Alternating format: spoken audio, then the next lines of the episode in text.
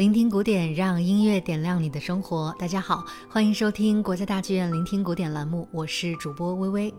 光阴如水，四季更迭，转眼间立秋已过，又一个盛夏与我们挥手告别。提到秋天，你会想起哪些意象呢？是落叶、秋雨，还是清凉丰收？本期节目，我们为大家挑选了一组古典音乐作品，他们在创作时或许并非以秋天为题，但却以某种内在气质与我们大家印象中的秋天相吻合。接下来，就让我们一起在聆听中感受吧。今天我们要分享的第一首作品是来自法国作曲家德彪西一九一二至一九一三年为钢琴独奏而创作的前奏曲集第二卷的第二首，标题为《枯叶》。前奏曲集是德彪西创作生涯晚期的作品，与大家更为熟悉《月光》等钢琴作品相比，这一阶段德彪西的创作风格更加多元自由，不同作品间具象和抽象的差异很大，已经不再能用印象派的标签来概括了。两卷共二十四首前奏曲的每一曲都有标题，但是呢，作曲家却把标题写在了乐谱的结尾。他的意思呢，就是请大家先根据乐谱来进行理解，再以标题作为参考，不要被标题所约束，先入为主。这一曲《枯叶》呢，更多是在营造空旷朦胧的意境，钢琴在不同音区的声响，仿佛是无尽的回音。我们当然也可以把它理解成是落叶从树上飘下，又被秋风带向未知远方的游荡感，也可以完全换作是其他的解读，一切都在音乐中。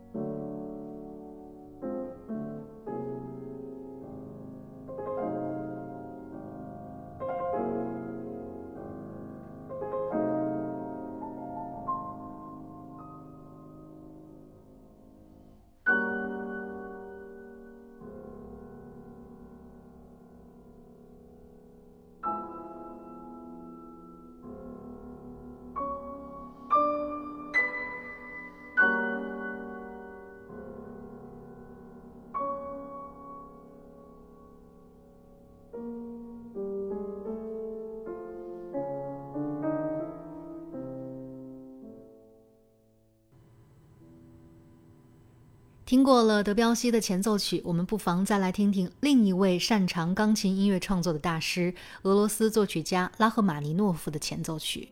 拉赫玛尼诺夫1910年发表了作品编号为三十二号的十三首前奏曲。这首作品带有补全的性质，因为作曲家在多年前曾经分别发表了一首升 C 小调前奏曲和十首调性不同的前奏曲。作曲家的这一组十三首作品完成之后，就让全部二十四首前奏曲形成了和肖邦同题材作品一样的效果，覆盖了对应十二音的大小调。作为音乐史上最卓越的钢琴演奏者之一，拉赫玛尼诺夫的这组作品充分挖掘了钢琴的性能和色彩，兼具磅礴震撼和柔美抒情，是俄罗斯钢琴学派演奏者全面技巧的最佳展示平台。接下来，我们就来听听编号为第五号的 G 大调前奏曲，感受开篇那梦幻如歌的指尖舞蹈。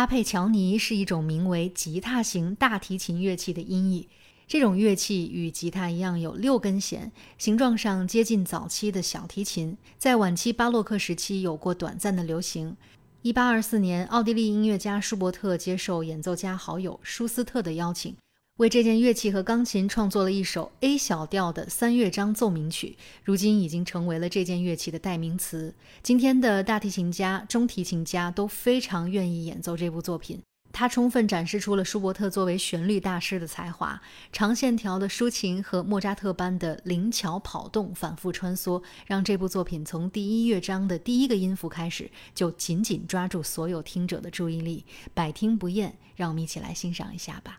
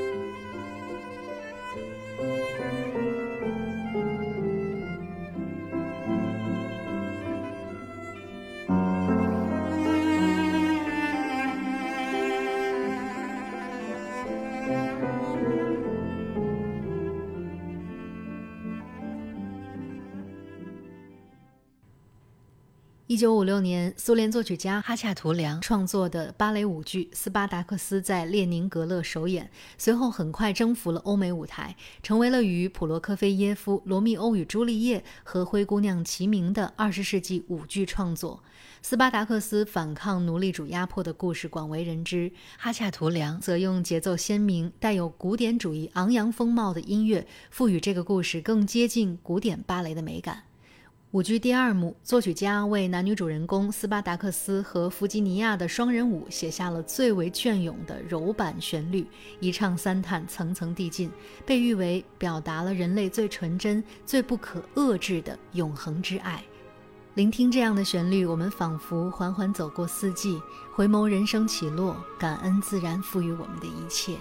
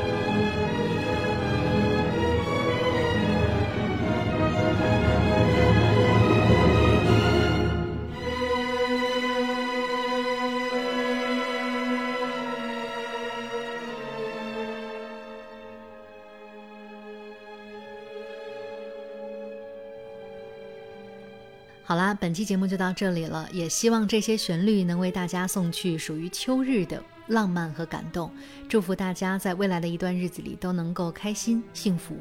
聆听古典，感谢大家的收听，我是微微，下期节目我们再见。